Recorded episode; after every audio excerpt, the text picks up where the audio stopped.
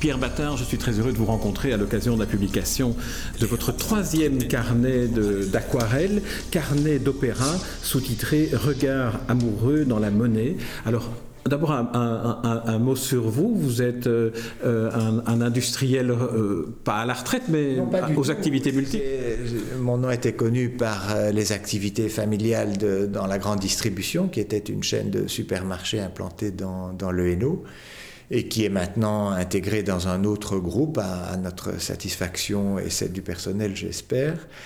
Et, donc moi, je partage mon temps entre plusieurs activités, celle d'être administrateur euh, indépendant dans quelques sociétés commerciales et dans euh, une série euh, d'ASBL.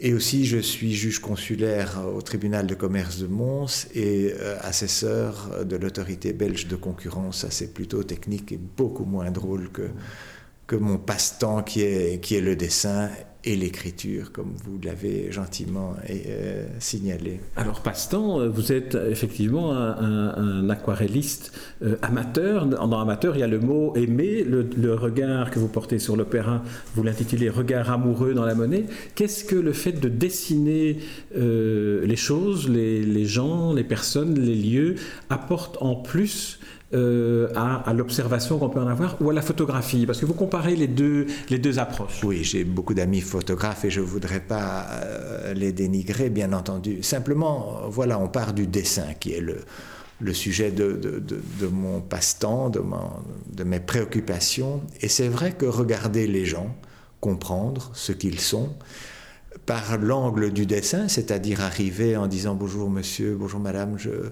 je vais vous poser quelques questions sur qui vous êtes, votre métier, mais en, plus je vais vous dessiner. Ça impose, beaucoup de choses, notamment le temps, hein, la complicité qui va s'établir entre celui qui dessine et celui qui est dessiné. Et une certaine euh, paix se crée. D'abord, il faut être en paix pour bien dessiner. Il faut que la respiration soit calme, il faut que la complicité s'installe, il faut l'acceptation de celui qui se, voit dessiner. Et puis le, dessinateur montre une certaine, montre aussi sa faiblesse puisqu'on voit ce qu'il fait. Et il y a ce côté artisanal euh, établit un, gentil climat. Par exemple, pour venir directement dans les, mes, mes, séjours au sein des ateliers de la monnaie, les, gens disaient Mais tu es comme nous, vous êtes comme nous, nous on, peint, on fort, et vous, vous avez aussi, vous avez quelque chose d'artisanal et ça crée une, ambiance de complicité ou d'acceptation dont j'ai beaucoup profité pour poser des questions et pour comprendre. Je pense aussi que bien dessiner, ça impose, et en tout cas ça s'impose à moi, de poser un regard bienveillant sur les gens. On ne peut pas dessiner des enfants, on ne peut pas dessiner des gens euh, avec une certaine agressivité si on va passer longtemps avec eux en, leur disant qu'on va essayer de les comprendre. Donc ça m'impose, ça s'impose de, de regarder les gens gentiment. Et c'est très important pour moi cela. Alors, en ce qui concerne l'opéra, on en a brièvement parlé euh, avant, avant le début de cet entretien. Il y a eu euh, 70 visites à l'opéra, 70 moments où vous êtes trouvé face à ces corps de métier que, que, vous racontez. Oui, euh, pour, pour, euh, venir à la jeunesse de l'ouvrage, j'avais déjà publié un livre sur la musique. Et donc, je, il y a une logique à ça.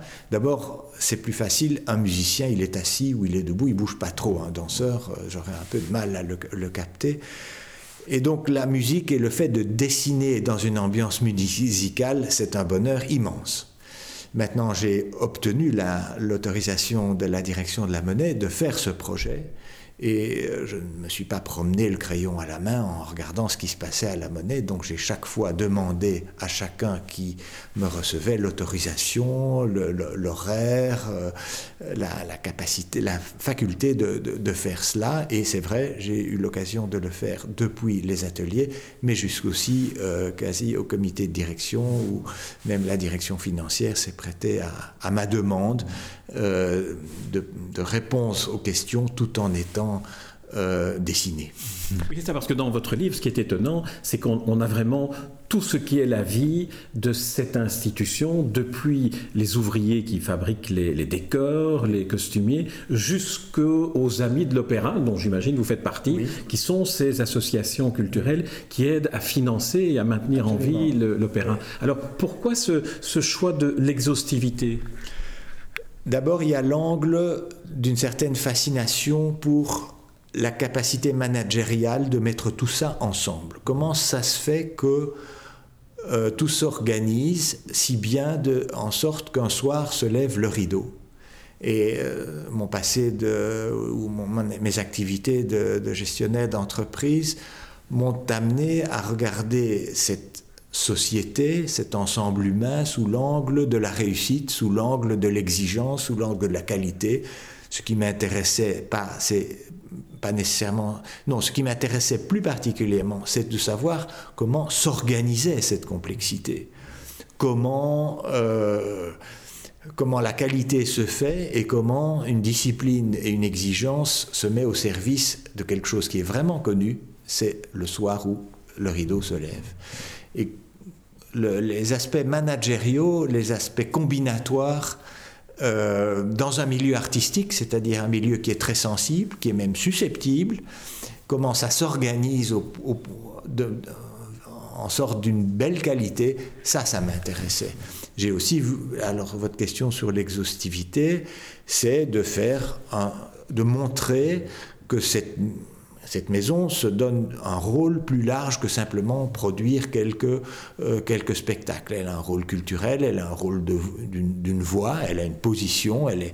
Elle, elle un rôle pédagogique aussi, hein, on découvre. Un rôle pédagogique, elle a un rôle d'enseignement, elle a un rôle de stagiaire, elle a elle a aussi un rôle d'agitateur intellectuel. C'est tellement subsidié que euh, si elle, peut se permettre de dire quelque chose, quitte à être critiquée. Hein. Ce n'est pas qu'une maison qui produit, comme une maison de la culture, des, spectacles à, la chaîne. Elle, elle, est particulière. Il y en a d'autres, hein. ce n'est pas euh, la, seule, mais il y a ce problème de de dire quelque chose dans le paysage, d'actualiser des vieux euh, des spectacles qui ont été faits il y a quelques centaines d'années. Mais donc c'est l'angle managérial, c'est-à-dire comment motiver des gens susceptibles qui ont déjà un métier euh, reconnu puisqu'ils ont passé un examen et qui doivent s'organiser. Les, problèmes euh, m'intéressait beaucoup. Je, suis intéressé aussi à savoir comment gère la qualité dans cette ambiance. Moi qui suis dans plusieurs conseils d'administration, je J'étais intéressé de voir l'angle de la gestion de la finesse et de la subtilité euh, dans ce monde artistique. Hein. Comment on dit à un musicien qu'il n'est pas bon? Ou comment on lui dit qu'il faut s'améliorer hein. Donc les rôles du chef, son discours, pourquoi ça marche ou pourquoi ça ne marche pas, parce que parfois ça ne marche pas. Est-ce que dans le fond, c'est une question euh, que, m'inspire votre réponse ici et votre, et votre métier d'administrateur Est-ce que dans le fond, lorsque vous êtes dans un conseil d'administration, dans des réunions qui peuvent être parfois tendues, le fait d'être dessinateur vous donne-t-il cette empathie pour les situations complexes devant lesquelles vous vous trouvez? Vous ne dessinez pas évidemment dans les, dans les réunions. Toujours. Euh, mais c'est anecdotique. Non, le fait, le fait d'avoir un, hobby, d'avoir un passe-temps, euh, non, non, n'a pas un, rôle particulier, si ce n'est que dans, pour, comme pour beaucoup de gens qui ont un passe-temps, que ce soit musicien, euh, l'art, nous sommes dans la nuance. Hmm. Et je pense que l'opéra est une grande maison de nuances. Hein. J'ai cité plusieurs fois l'exemple où moi je suis là, il y a 40 personnes qui sont dans une répétition, il y a un type qui l'acteur qui monte sur un décor et puis le, metteur en scène dit non on arrête tout, on recommence. Tu dois, dit-il à l'acteur qui est sur une échelle et qui grimpe, montrer une espèce de stupeur. Et on recommence. Hein, une espèce de stupeur. Il faut encore comprendre qu'est-ce que ça veut dire. Et on impose à, une, à 40 personnes de recommencer parce que cette nuance-là n'est pas exprimée dans, dans sa façon de monter à l'échelle et de chanter. Donc c'est à la fois absurde, et à la fois enrichissant. Il faut être nuancé dans la vie. Et un bon spectacle, c'est un spectacle où les nuances sont réussies, au service d'une grande, euh, grande ambition de perfection. Alors voilà ce que peut apporter un exemple de ce que peut apporter l'étude de, la musique et de l'opéra à celui qui fait, qui exerce dans les affaires, c'est un certain sens de la nuance. Hein, les choses ne sont pas si simples qu'on peut régler le monde avec un Excel, un PowerPoint et des, tableaux qui excluent les phrases. Euh, non, les choses sont nuancées. Ça ne veut pas dire qu'il n'y a pas de direction, qu'il n'y a pas d'intention, mais la nuance euh, est utile. Alors souvent, je crois, et c'est pas propre au dessin, quand on étudie une discipline, l'apport d'une autre d'un autre point de vue est très utile. Prenez le philosophe François Julien, qui étudie notre civilisation grecque, gréco-romaine, par l'angle de, de l'étude de la civilisation chinoise. Il, ne connaît pas, enfin, il connaît très bien le chinois, mais il ne se prend pas pour un chinois. Par contre, vu d'un autre angle, il s'intéresse à, à notre bain culturel. Et donc, peut-être que l'apport d'un art ou d'une technique sur un autre, à l'occasion d'une autre activité, eh donne un décalage qui introduit de, la finesse. Alors revenons euh, à l'opéra, revenons à la monnaie. Euh, ce qui frappe dans, votre livre, une des choses qui frappe dans votre livre, c'est la grande différence qu'il y a entre les différents métiers qui s'exercent. On a l'impression d'être dans une sorte de, village où des artisans travaillent, des artistes euh, répètent, et il y a les, personnalités qui viennent de l'extérieur pour le spectacle donné. Le chef d'orchestre vient de l'extérieur, et auparavant, toute une série de corps de métier ont travaillé à ce qu'ils puissent exprimer son art. Est-ce que cette euh, euh, multitude d'activités est une source d'inspiration pour vous, le portraitiste, l'aquarelliste? Ah oui, ça, ça, ils ont de bonnes têtes, ils ont des, c'est visuellement. Euh, une journée dans les ateliers de couture, c'est une journée de bonheur. Donc l'aspect visuel sert l'aspect auditif. Euh, oui, c'est un kaléidoscope de métiers incroyable sur un même lieu. Et ça, honnêtement, c'est un bonheur pour un projet, puisque tout est, tout est là ou, à peu près. Ce que je voulais dire, c'est que ces métiers s'exercent euh, selon les indications qui viennent des metteurs en scène. Hein. la monnaie ne crée pas en, soi, elle demande à un metteur en scène un spectacle et les artisans de l'opéra travaille sous l'inspiration, sur les, consignes des gens que la monnaie a, a mandaté. Hein. C'est pas, c'est une maison de création, mais c'est surtout une maison d'interprétation des intentions venues, euh, venues des autres. Mais c'est l'organisation qui m'a, qui m'a fasciné. Mais euh, le, dessinateur a, a pris un immense plaisir à regarder. Hein. Un dessinateur, c'est quelqu'un qui, qui, qui, est un voyeur. est-ce qu'on peut dire qu'il y a euh, le corps des artisans, les costumiers, les menuisiers, les, les, peintres, le corps euh, des musiciens et, et, puis le corps plus administratif et technique? Oui, mais ce qui m'a intéressé, c'est sentir que chacun se sentait concerné par la qualité du spectacle. Donc il y a bien sûr des spécialités, mais il y a une cohérence de l'ensemble, et ça, ça m'intéresse de nouveau vis-à-vis du business, cette cohérence, euh, comment elle se crée et comment elle se vit, en tout cas, elle, elle s'observe. Un menuisier me dit avec des larmes dans les yeux, regardez la belle chaise que j'ai faite, elle participe au spectacle.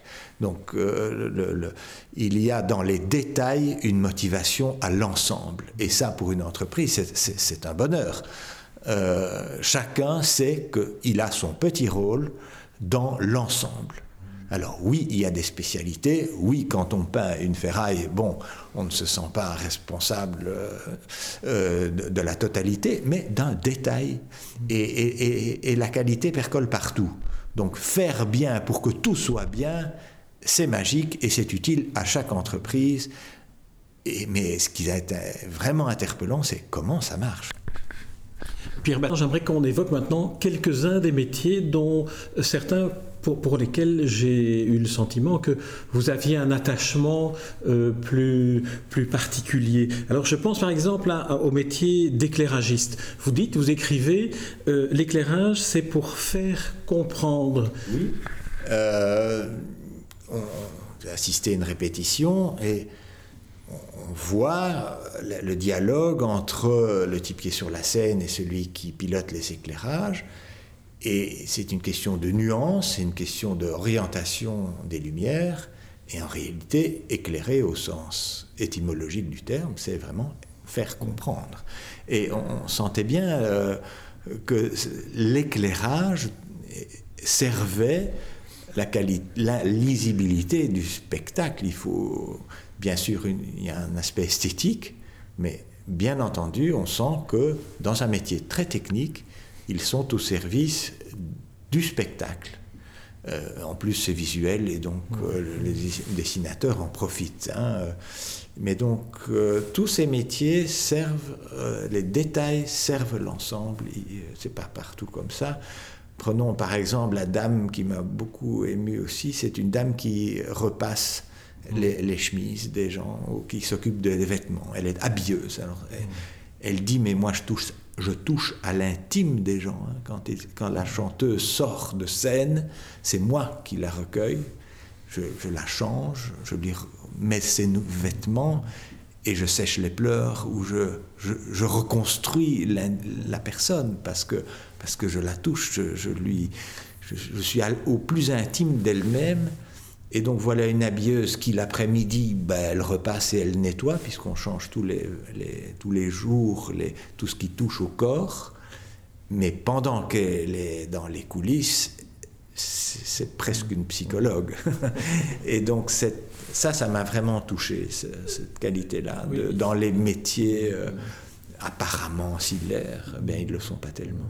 C'est un regard amoureux, hein, vous avez compris. c'est l'empathie, c'est le premier mot que vous avez utilisé, la bienveillance, la bienveillance que vous avez utilisé. Alors il y a aussi le, métier du costumier ou de la costumière qui est lié à celui de, l'habilleuse, où euh, la personne que, vous avez rencontrée vous dit euh, le costume change le personnage. Ah oui, donc la, la volonté de nouveau cette discussion sur jusqu'où on va dans la qualité. Hein. Qu'est-ce qui est excessif et qu'est-ce qui ne l'est pas et elle, aborde ça en disant, mais si le costume est bon, si le costume est juste, le chanteur sera en bonne voie et sera bien dans le personnage.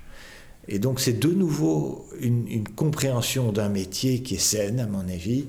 On va jusqu'où le, le, chanteur se sent bien, la voix est bonne et le, ton est juste. Euh, alors, ce n'est pas uniquement le plaisir euh, esthétique euh, euh, de, s'amuser. Donc là, je trouvais que c'était une, véritable compréhension saine de ce qu'elle doit faire. Évidemment, j'étais là au moment de Genoufa, qui, qui a été un émerveillement pour tout le monde dans la qualité des costumes. Mais au-delà de ça, c'était bien fait pour servir le spectacle. C'était pas que euh, intellectuel, ça.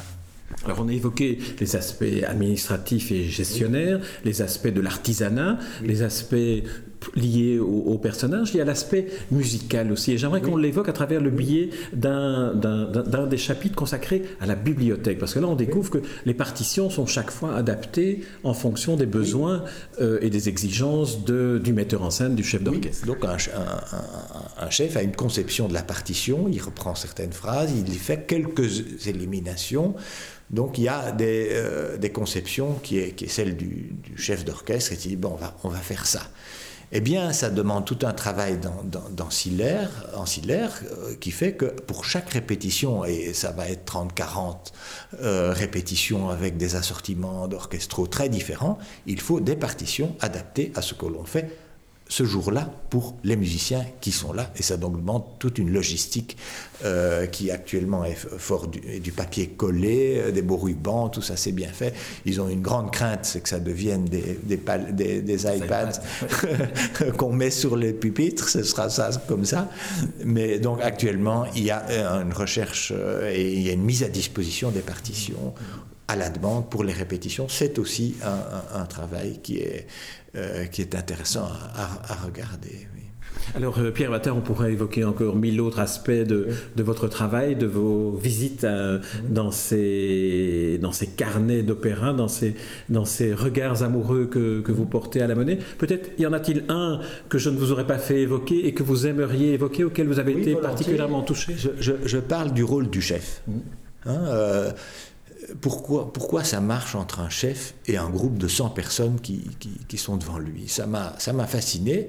Un patron d'entreprise, il arrive, il a droit à l'erreur pendant un certain temps, il a des assistants, il a des comités de direction, enfin ben, il peut construire plein d'excuses pour pendant quelques années euh, dire que ça va pas, que son prédécesseur a fait, a fait des bêtises et que c'est lent à changer. Non, un chef euh, d'orchestre, il arrive, tous les musiciens disent euh, c'est lui et pas d'autres. C'est lui, ça c'est une phrase reprise, c'est lui qui transforme une banale répétition en un moment de bonheur. Alors pourquoi hein? Comment ça se fait qu'un monsieur qui arrive avec une baguette, qui monte sur un estrade, enchante ou déçoit un groupe de 100 personnes qui sont des artistes confirmés, hein, ne sont pas des, pas des, amateurs. Et cette finesse-là m'a beaucoup interpellé. Euh, j'en suis arrivé à la conclusion que le, bon chef est celui qui, qui, sait déjà.